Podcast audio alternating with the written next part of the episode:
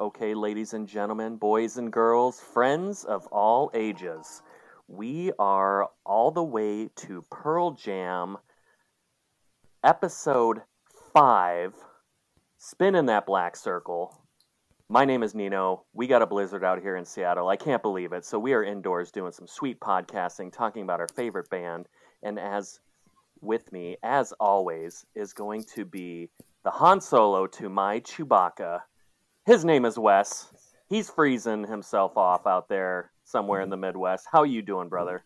Doing great, doing great. I am getting cold. Uh, we talked about this. Uh, it's it's Arctic freeze right now in the Midwest, so we're seeing negative ten right now. And I lived in Seattle for a long, uh, for quite a few years, uh, and we didn't get a lot of snow when I was up there. Maybe once a year. So you guys got what ten inches? I think. Oh 10, yeah, or a foot of snow. But the snow don't stop the flow of PJ Rockin'. You know what I'm saying, brother? Oh, and if you didn't catch my uh, double entendre in my opening, that was semi-weak this time. You know, my favorite um, Star Wars episode is Episode Five. So I have been waiting for this one. That would be Empire Strikes Back for all you novices. So that's why I had to throw a little Han Solo Chewbacca your way. That's how much of a Star Wars nerd I am. In Oh. To being a Pearl Jam nerd, so um, I'm super excited about the topic of the day, and you are the topic master, the king of all things of what to talk about Pearl Jam. So, what are we doing this week here, brother? so it was dropped a few days ago um, about the the two home shows on the second home show uh, in Seattle. Um, I want to get your take on that. I watched that yesterday, real quick, before we get into the topic. Okay. Uh, I watched it yesterday, and it was a little. I watched it on and on, and you were at both the shows. You said so. I want to hear your your take on it, but um, I can definitely tell. Like this is the first time I saw Pearl Jam, um, like up close and personal in a video in quite some time, and probably since the 2016 Wrigley. And I can say, you know, obviously they are are super good, and they still know how to rock, and they play for four hours.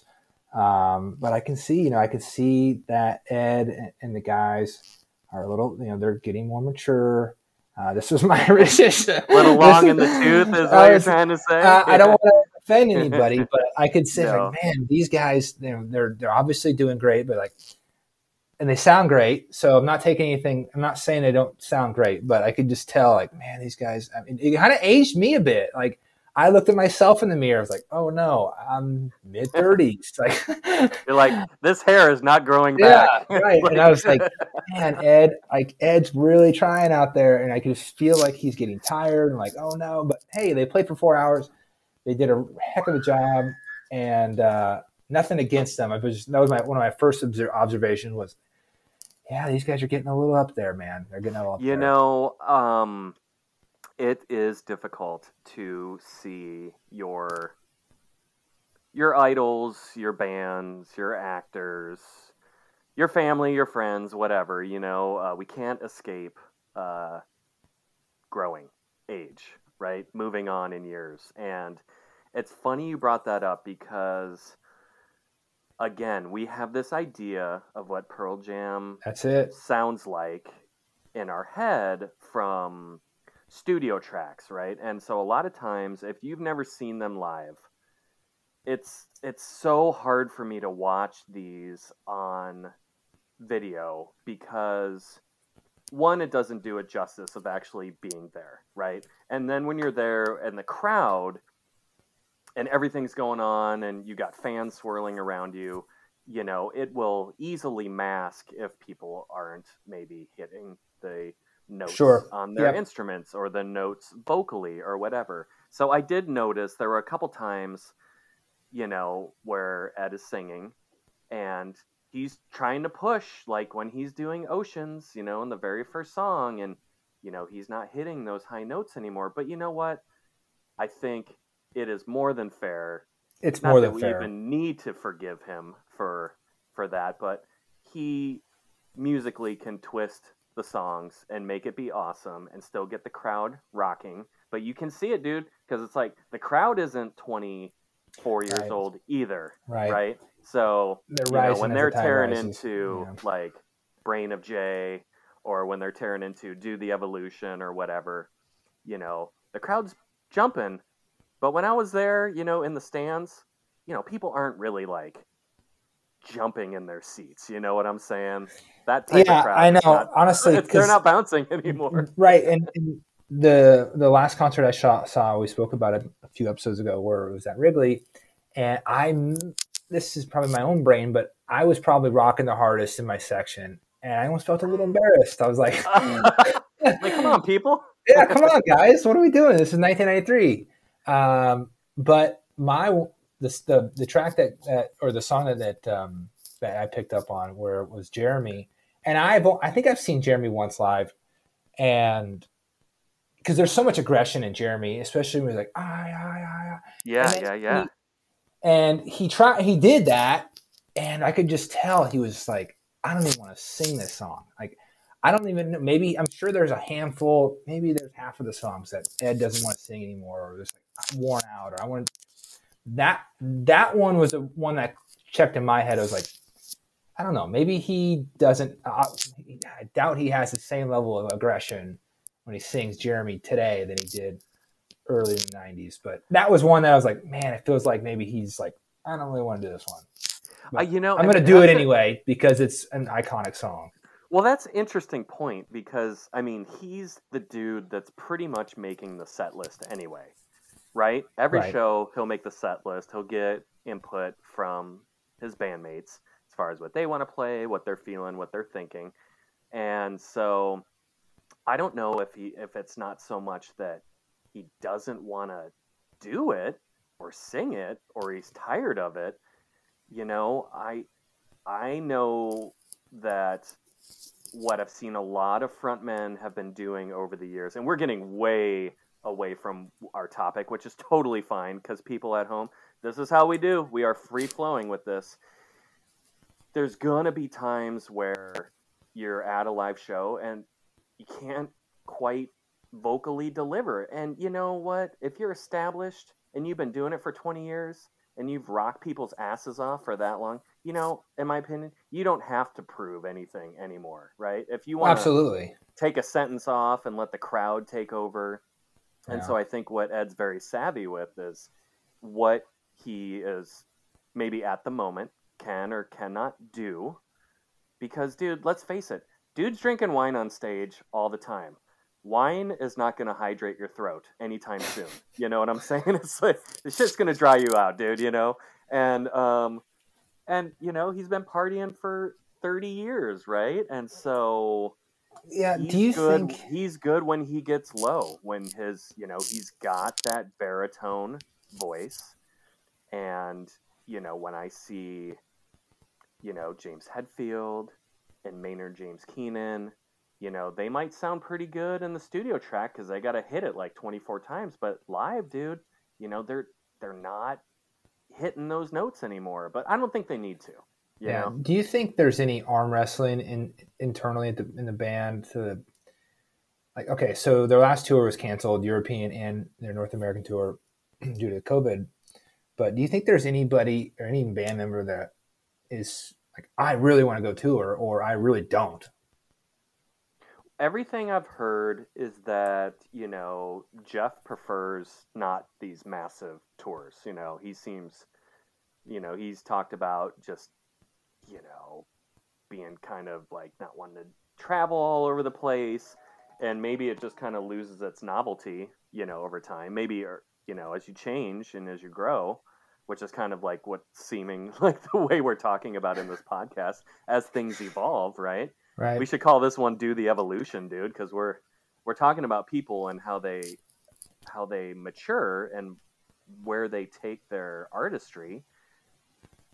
It gets. I think they're getting better. We're never gonna get ten all the way through again. We're never gonna get verses all the way through again, right? Well, this is where I had a hard time yesterday because when I heard, when I watched that, I was just like you said earlier. It was like we all have this manifestation that we put in our brain of what these, what these are. We've we've idolized these these albums, we've idolized the band and how they look and how they sound. And if if God forbid they don't sound like that, then all of a sudden then I have and it's this I'm just being vulnerable with you now. This internal like look at myself like, man, I'm getting old. I'm just gonna say it. Like, yeah, like they're you still getting look old. good though, man. You still they're look getting good, old. I'm getting old. Like, what's happening here? Like that kind of took me back a bit, man. But it is until you, like you said, until you see something that's Yeah. complete, like, wow, this changed my. I didn't change my perception of Pearl Jam. Didn't none of that. yeah. It was just more of like, okay, life, life is moving. And life it is moving. it is shocking because you know when I'm watching it because I've I personally have watched a lot of YouTube videos. I've watched a lot of concerts. I've watched a lot of Pearl Jam concerts, especially over the past ten years. Like anytime there's something new, I'll either have it on while I'm cleaning or doing stuff around the house or whatever. So when these shows are going on, there's not going to be much emotional variety as far as like having this hardcore, you know, like hardcore music, this total jamming to get people out of their seats as much, you know? I mean, they can do it. And I, I bet if they chose like their top like seven, eight songs in a row of just like killer shredding riff songs, they would raise the roof off of any venue Yeah. that they're in right. but when I'm seeing Ed do more stuff that he's doing now, and he's always been great acoustically, and I know one time we definitely want to talk about um, Into the Wild hmm and his solo stuff, right? Right. I think now more of the emotion that he is getting out of his songs and out of the people are with the songs that are definitely slower and deeper. And I was, you know, I was thinking about this yesterday. It's so weird you brought it up. I'm like, what kind of music are we going to get in the next two years out of all of these bands that have been not touring, right? You figure Yeah, people are good writing. You figure You people are writing. are you writing. figure you would hope That's that right. they're like I'm sure people are bored as shit. They got their guitar. There's a lot of political stuff going songs, on. A lot of stuff. I mean, there's a lot of content out there Yeah. to work with. And you know, I'm thinking, I'm just like, you know, if if PJ and the boys are writing, I don't know how many killer songs are just going to be totally shredding and annihilating the drums and the bass and the guitar and like super fast songs. I just don't know if we're ever going to see No, I think yeah, another right. album like that. You know what I'm saying? Right. And I think I wanted to just, you know, really quickly, you know, I, I texted this last night as I was watching it. Um, the highlight of that show was for me, and I love when they do this.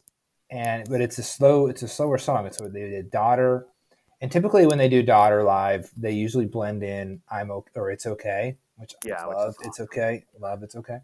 Hmm This time they did daughter WMA, which I love WMA, and then it's okay. So that was my highlight, but it caters everything you just said, which maybe even in my life, I'm like my the some of the favorite parts of, of Pearl Jam shows for me is the first three songs and the last three songs Interesting. Interesting. because it's usually it's well a the, the first three songs are this huge build up you've been waiting all months for this you've been, Right, you right. traveled or you you got a you know your friends you're talking, you're ready you're getting this an- anticipation then it's like okay then they walk out and they'll say you know everything kind of sets itself and then the first three songs are usually the slow ones like you had said whether it's release or i think they put oceans and then nothing man Yeah. which is such you know which you wouldn't think would be a big crowd riser but it is Sure. Uh, but then yeah so those are like that's the best some of the best parts of, of the Pearl Jam shows. And then of course the, defi- the finale when they're you know kind of you know losing their mind but that Yeah. middle range where they throw in um even though I love Brain of J I, I saw that one. It wasn't all that I was like oh okay. Uh, there's a few tracks that's like man I think uh, I'm okay with some and some of the covers that they've been doing again I'm not I didn't write the set list. We have probably an episode talking about set list but over in their uh, later years, they've been doing a whole lot more uh, covers. And I don't know if they did it at the Wrigley show, which I think a lot of people were like, well, what are they doing here? Yeah, But, are um, you okay with that? I'm okay. Of course, like- I I, I you do like, some of the covers. There are people that don't, dude. There are people who are like, and any show they go to, like, I came to hear music from this band. I don't want to hear these my favorite bands doing other people's songs because if I want to listen to other people's songs, I'll go to that show or I'll Okay. listen to that CD, right? So- there are people out there like that, and that's that's that's cool too. You know, the the covers I, I could probably pass on most of the covers um, with exceptions there's exceptions to that so i do like rockin' in the free world when they play that one Oh, i do yeah. like um, like sonic reducer is a cool one when they play um, or um, baba o'riley's great so those are like those are the older ones but like the newer ones i think he's doing some tom petty and and they did a david bowie cover at the wrigley show i was like all right i'm okay with this but Oh, Wes, come on, bro. Come on, bro. you know what? And here's the thing. It's like I think we're all so hard up to to get back to normal life and and see anything that you know. If Pearl Jam was like, I'm doing a show in four days, and they weren't doing anything but covers, I'm still there. Oh yeah, Of I think yeah, You I would. Yeah, I'm, I'm still doing that, even though you know you might be pursing your lips the whole time, like, God damn it, dude, when am I gonna get? I'm my-" not okay. I'm not poo-pooing on it. I'm just saying, if I had my druthers, I would probably have less. Even though they only play like three or four covers, so it's not a. They don't. It's not half the set list, but Right, right. but one of the You other know- highlights, and it, oh, go ahead. Sorry. You No, no, please keep going. Keep going. The other one of the other highlights is they've been, you know, at any Pearl Jam show, and this kind of leads into our topic today, is a lot of people go there because we know the set list is going to be different, right? We know the set list is going to be some B side tracks, man, and some of the B side tracks are some of my favorite ones. Um, they played Footsteps, which I absolutely love. Um, they played that at the sh- at the Seattle show. Um, yeah, and um, they usually play State of Love and Trust. Um, so there's a lot of great songs that they play live that you can only really most uh, some novice Pearl Jam fans wouldn't even know of. So, you know, I guess my question and and I was thinking about this is that is there a song or songs that is as you would say a B-side, right? Not on a typical studio album or a rare cut or whatever that maybe you've heard over the years or you hear at a show that you would think was on a studio album or is not a B-side. I mean, is there something, you know, of a song that's so good that you're like, this isn't a B-side because I hear him play it at shows all the time, or no, it's got to be on a studio Yeah. track. Do you ever There's like a million of hear a song like that? Yes, I'll give you. I'll give that all the time. time. Yeah, I'll tell you right now. It's it's Yellow Ledbetter, of course. Um, shockingly, Okay. never met a, never was released on ten. State and Trust. Again, State and Trust is probably one of my top five Pearl Jam sh- uh, songs.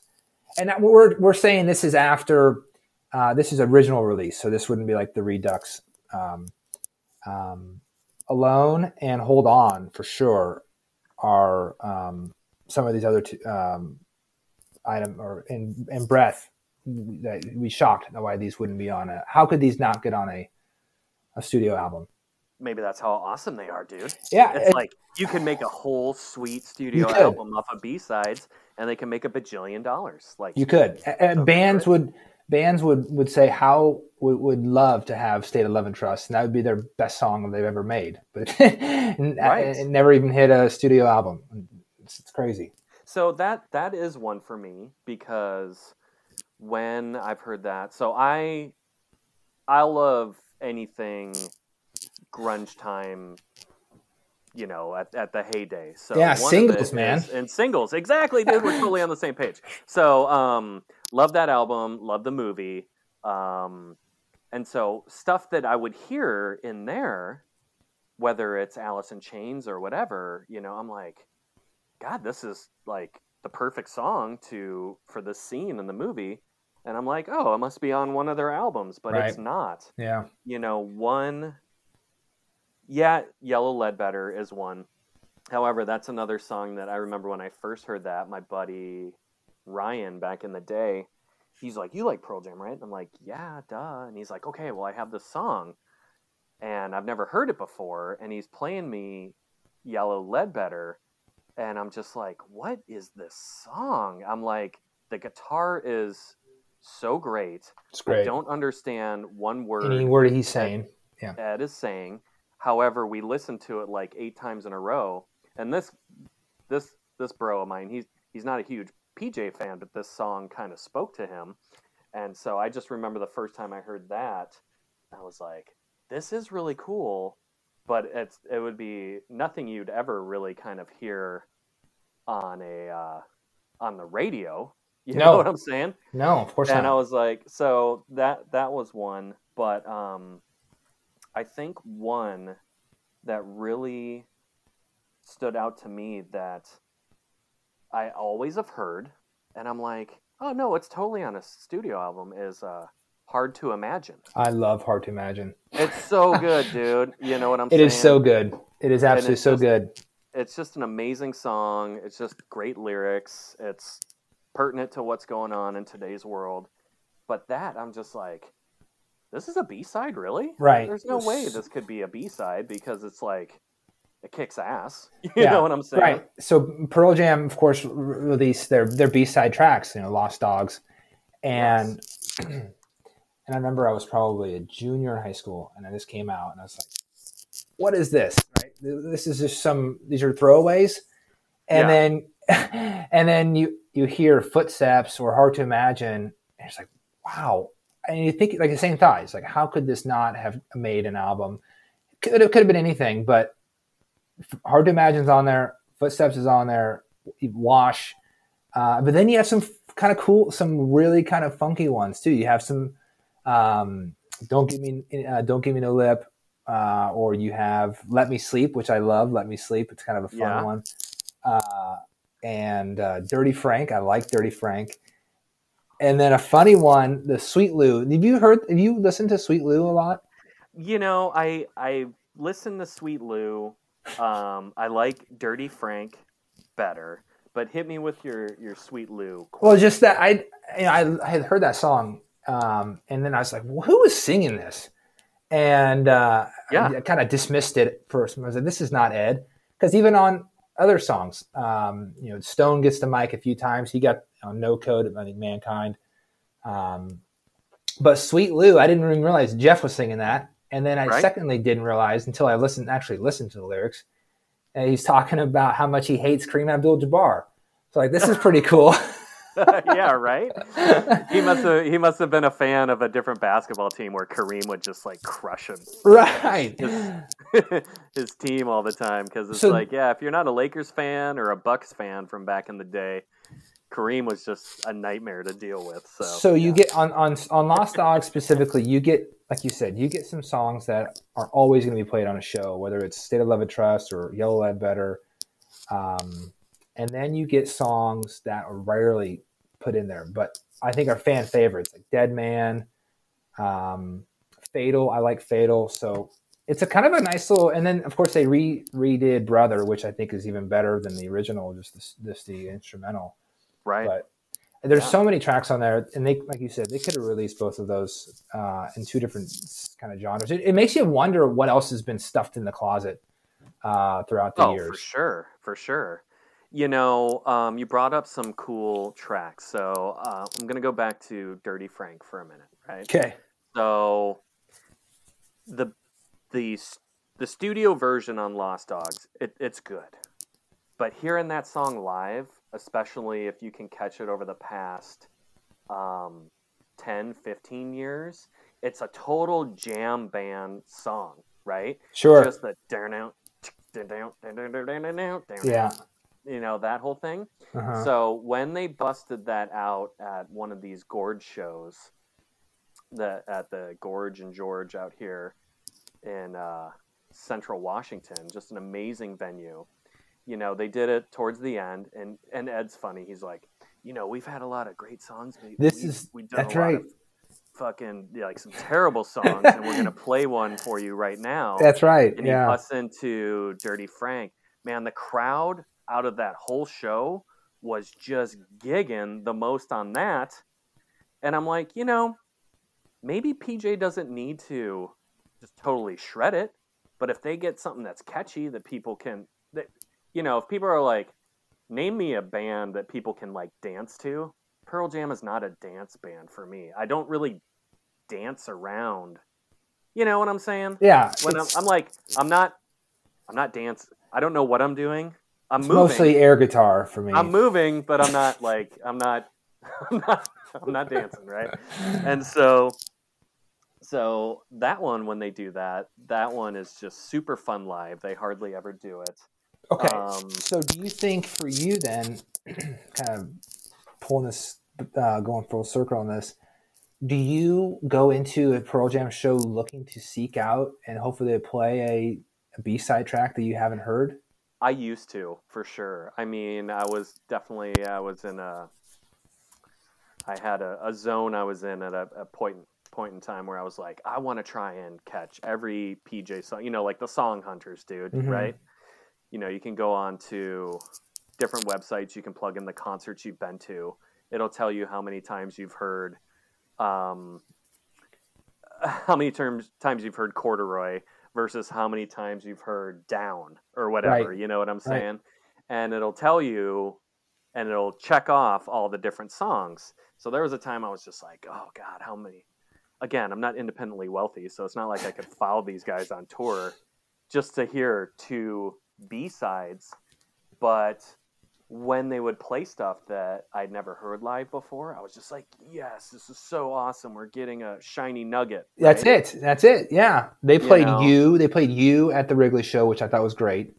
Yes. Um, I think they even played Undone. Um, I think I've heard that live, but you're right. That these are some of the highlights. Um, because you you you've done your whole life or your whole kind of adult life listening to the studio albums, and then it's like this new fresh, fresh ice cream that you've never had. It's like, oh yes, this is great. Give me.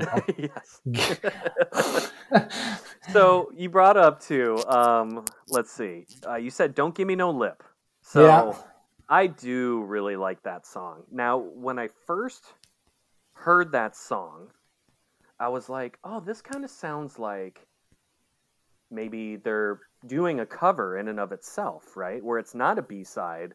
And they're covering like another band, like someone else did that, because it sounds kind of 50s, 60s, kind Yes. of rockish. You know what I'm saying? like Gremmie out of Um, control. Yes, like that. Uh-huh. Exactly. And, um, uh, you know, that Gremmie out of control, that's a very, you know, like surfer song, Very, like, a Dick, like a Dick Dale Yep. kind of nod to that kind of feel. So for me, and I don't know if you've ever had this as well, instead of thinking about, hey, you know, what song do you hear all the time that you would think is on a studio album, but it's really on a B side? Are there songs that you hear from Pearl Jam, whether it's on a studio album, and you're like, oh, this isn't a Pearl Jam song. They got to be covering some someone else. For me, "Don't Give Me No Lip" was one. Johnny Guitar is another Yeah, one. When I first heard Johnny Guitar, I was like, "Oh, this isn't a Pearl Jam song. This is weird. They're throwing a cover and a studio album because it sounds like it doesn't sound like it, well, it's them doing it, but it doesn't sound like something they would do, and the lyrics sound not dated, but you know, topics and things like that that bands would do in like the '80s or whatever. Okay. like Aerosmith would do the song That's or whatever. that's a really interesting. Yeah, you're right. It does. It You know, seems out of place. It seems way out of place. it seems out of place, right? But it's still badass. Yeah, it's a great song. And so, uh, leaving here is another one that's like that. So all three of those have kind of this feel of like, yeah, this is good, but man, uh, you know, I think they're they're paying homage to some band on purpose that I've never heard of before, and they're picking something out of their catalog that sounds amazing. so and they're I, putting their own spin on it. I Does that make think sense? yeah. So I think I can answer a few some of these. So like um the Gremmie out of control. I don't. I really don't know. Well, you're right on that one. Uh, leaving here, like I think some of these tracks, even one of them that I was going to bring up, which is I, I guess I wouldn't call it a B side, but it's just it's a song they they created that never reached a uh, a studio album. Man of the Hour like was made for um, Big Fish, or even State Right. Eleven Trust was made for singles, and Leaving Here I think was made for a movie. So Oh, um, so those like Man of the Hour, I would I would had on my list of I love this song, but don't know if I'd call it a B side because it was kind of made for this movie. Same thing with Into the Wild. But I think Leaving Here to answer, try to answer your question, I think it was built for a uh, a movie. oh, okay. Well, then that's probably why, right? You know. But Um, if you look at- Man but if you look- that man of the hour vibe too. You know. yeah, that's right. If Yeah. you look if you look at if you look at some of these songs that were not released on ten, whether it's Breath or State of Love and Trust or Yellow Ledbetter, you know, Hold On, like these are huge monumental songs and could have been, you know, could have been Billboard songs. Do you ever think maybe like when they're you know, uh, when they're engineering the, the album of 10 they're like okay we have too much good content here. Let's stash these things away for a rainy day when maybe there's some writer's block and say okay let's put in this right Yeah. there had yeah. to have been that conversation because they had to have looked at each other and said wow we got a pretty good album here and then when versus it's like we got more content like then all of a sudden now you get songs like state of love and trust that just no they just play live okay and then they go Right. on greatest hits but it's such a weird premise like like i think writing music is probably one of the hardest things ever and For then sure. not only like music but lyrics to it. And to think you have all these things basically sitting in this treasure chest it's it just reaffirms how how creative and how amazing these guys are. To uh, again like have five or six of those songs that any band would just pay millions of dollars for. Give me that one. I'll take it. Exactly. And what an awesome problem to have. Like if you're that talented that you can, you know, set that much aside, it just makes, you know, it stands to reason like what other bands have stuff stashed away. Like, dude, how many Led Zeppelin songs are there that we've never heard? Like what is in Jimmy Page's sure stash, dude? What is in Keith Richards and Mick Jagger's stash? What is in Bruce Springsteen's stash? What uh, what do these guys have set aside? Like when Jimi Hendrix started releasing all these albums posthumous, like how many Jimi Hendrix albums like came out after he passed away of like all new Sure. stuff? I mean, there was like at least 3 you know and when i was listening to like land of the new rising sun or whatever that album was called i was like oh my god this is so awesome and they never saw the light of day um so when are we going to get all that? You know what i'm saying? It's Well, like i'll be greedy God- right now. I got nothing Right. going on with my life. I need some more like new led zeppelin. Like and, and so thank goodness thank goodness um, the band was like all right we have enough of these these b-sides or these things on the on the shelf that we could put together something because we play these songs like you said we play these pearl jam plays these songs live all the time so people know these songs. Right. so i don't know. And then my first question was who's making decisions i know brendan o'brien uh, has produced almost i think every one of their studio albums so like, yeah who's the jurisdiction on some of these things? I know I think early on it was Jeff and Stone, and then and then I think I mentioned it. I think Ed took kind of the creative control and on Vitalogy, but like who would have really had the stones to say, no, Yellow Ledbetter is not coming on this? Like that's crazy to me. Yeah, well, I mean, I again, you know, I've never written a song. I've barely written poetry in my life. I don't know how to create structure of a song to to do it. I'm trying to learn. It's extraordinarily difficult. I don't know anything about making an album, right? Or what what at the time the uh you know people are going to need to create something successful so you can put your best foot forward i think what's cool with pearl jam is that every album has changed over time and they've maybe aside from the first couple albums when they're like okay yeah let's try it'd be nice to have a career maybe let's try and make some money on this you know what i'm saying? Sure. let's let's be a band let's do what bands do and then you got to put your strongest songs out there. It's got to be freeing to take that stance of like i don't really give a shit i'm going to do what i'm going to do And I think the best artists do that. They don't care how it's going to be received. If it's received great, whatever. If they people don't like it, it really doesn't matter to them. Like the whole Ticketmaster thing. For them, they're going to stand up for what they believe in.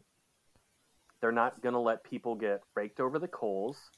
If they've got a certain stance, they're going to stand by what they feel and they're going to do what they say, right?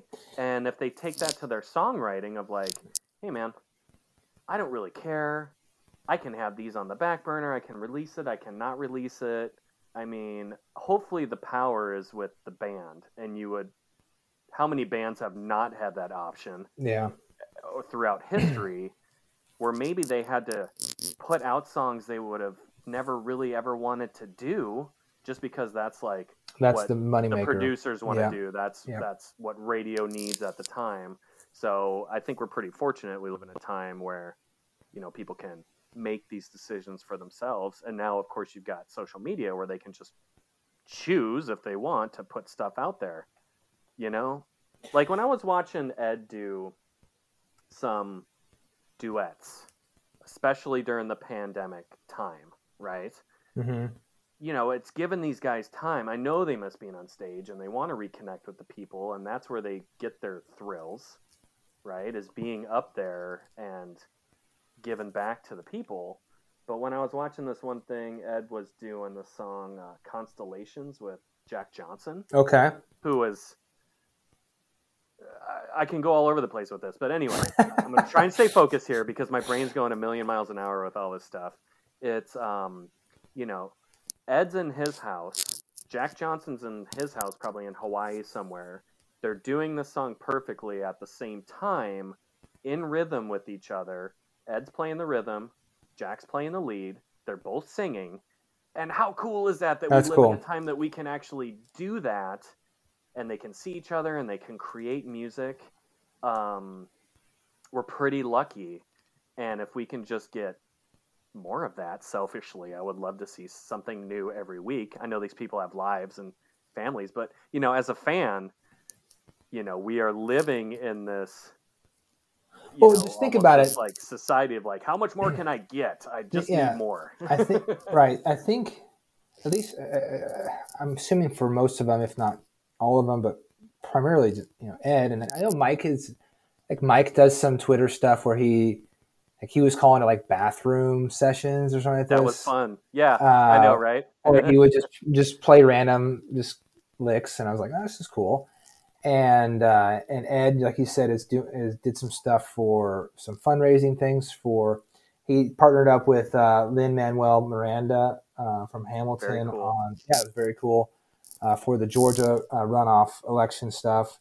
And um, but I think you're right. I think you know he's the band's been doing this for 30 years, and they've been touring almost religiously throughout that time. I mean, they're probably itching just as bad as we are to to to to, to be creative and to feel that energy again. I I mean, I, this goes back to the first episode. Like, I thought they were probably on the back end of their their touring life um, back in 2005, and this is now 2021, and they're probably. I know they got Europe. I think back on uh, on the in the queue for That's- for this summer. Um, Yeah, but I mean, I don't think again. I, I don't think they're done, but um, it's just great because they obviously love playing and they love being creative. And like you said, I own, I can only imagine like that Ed's writing some stuff right now oh yeah that is yeah baby going to be great, or maybe it's not. I don't know. I was a little bit of a critical uh, with with Gigaton as it first came out, but the more I listen to it, the more I'm kind of softening up to it. But um, but that's totally your style dude you're like It i is. don't know about It is. this. We had. I had. I think you and I had some some angry texts back and forth when that first release. It's like because like you touched on it, like Dance of Clairvoyants, like that is like completely unique to like anything. in the Put this thing back on what the shelf. right? I know you were like, I don't like this at all, Yeah. and I was just like, well, it definitely has like, like I remember the first night plugging that thing. You know, I was on at like midnight right away whenever it was released, just waiting for it, and I turn and I'm listening to. It, I'm like, what the hell is going on in the world right now? These guys have lost their minds, right?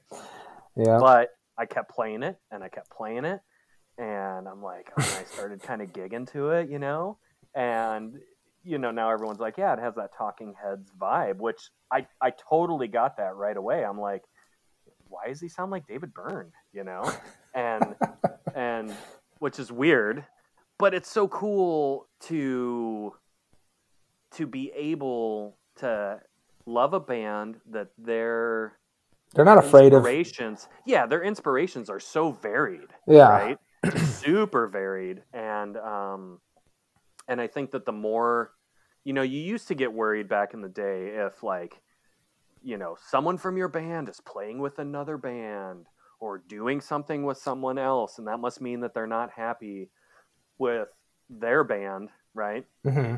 because I'm just like, you know, I am a big Soundgarden fan. So when I heard that Matt Cameron was like gonna start playing for Pearl Jam, I'm like, fuck, Soundgarden is over, dude. Like, come on, they're like 30. Come on, why is this over? Why? What is going on? You know? And then you saw Chris move on to do stuff in Audioslave, That's which I right. totally love.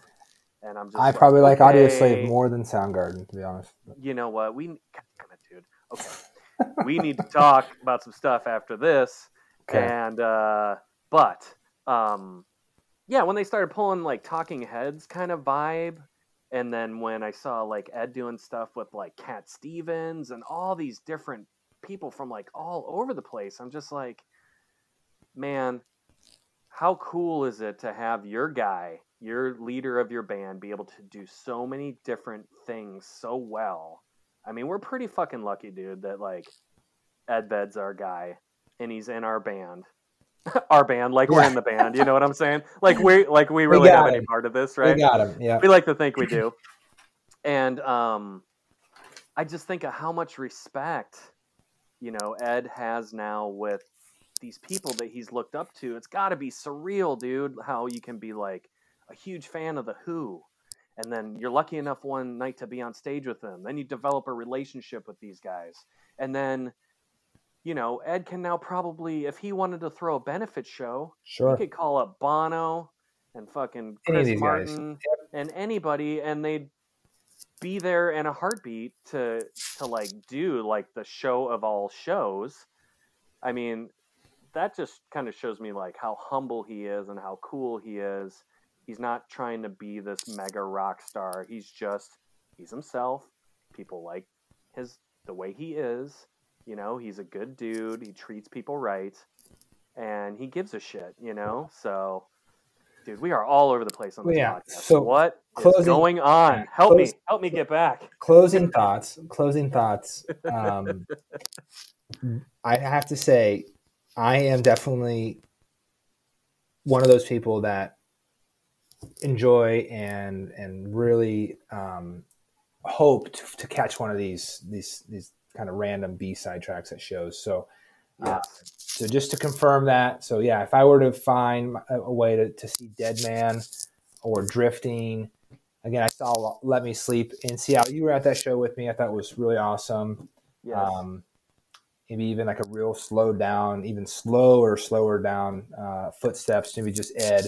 Uh, that would be pretty pretty gnarly too but So you we I wanted to go to this foot now. There's a whole debate. You got footsteps, okay and then you got seasons, right? Which is Chris Cornell singing his solo with the same guitar riff. okay Are you on aware of temple this? on temple of the dog I don't even know. Honestly, Seasons is not on Temple of the Dog. Um, it's just his own solo okay deal. interesting okay so i know So- that stone wrote those that riff Right. and originally had it for Temple of the Dog. And it's Yeah. I can't I can't remember the um the song it is. Um but then that was one of them and hopefully we catch this we catch this topic on another podcast but that was one of the songs that the the the music the instrumental was kicked down to Ed when he was basically auditioning to dub over his lyrics. right. Um, but yeah, this is an iconic song for sure. So, because for me, dude, I do love Footsteps, but I I, think. I like I like Seasons more, and it's the same guitar. It's the same. It's the same setup. It's the same arrangement, and that's pretty cool that you got people that are great friends, and they'll be like, "Yeah, let's share the same music. You write your words over this. I'll write my words over this." It's just an interesting dynamic. it's cool. I don't. I didn't know you that. don't really.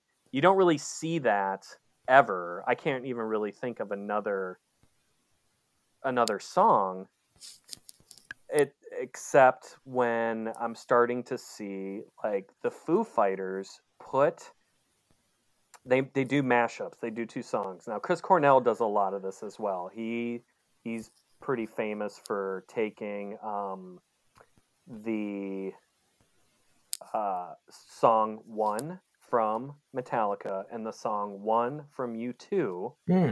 and mashing them together. So what's crazy is he's doing the instrumental from U2's one, but he's singing the lyrics of Metallica. And if you've never heard that, dude, it is so awesome. okay. So Foo Fighters are taking the instrumental from uh, uh, God, Lennon, Lennon from the Beatles, right? hmm John Lennon. He's taking. They're taking the guitar, or the excuse me, the uh, piano from that from John Lennon's Imagine, and they're putting the lyrics to Van Halen's Jump on it, and it is so awesome, dude. Okay. Like so, these mashups, you know, I mean, are are really pretty cool. I, I don't see Pearl Jam doing any of that, but this whole season's footsteps dynamic Okay. I'll check it it's out. a it's an interesting thing. So, man, I got so much more, but we are way over time. So, to all of our faithful listeners, all you and the maybe just a few dozen, we love you out there. Hopefully, we'll get some more. But you know, for us, Wes, it's all about us doing our thing, right? It's all Just like Pearl Jam man. does. We're That's doing right. our thing. If people like it, we love it. If people don't like it, thanks for giving us a try. We appreciate. Stay safe out there, everyone. And we got an awesome show coming up next week. Take care, Wes. See you, buddy. Hi, man.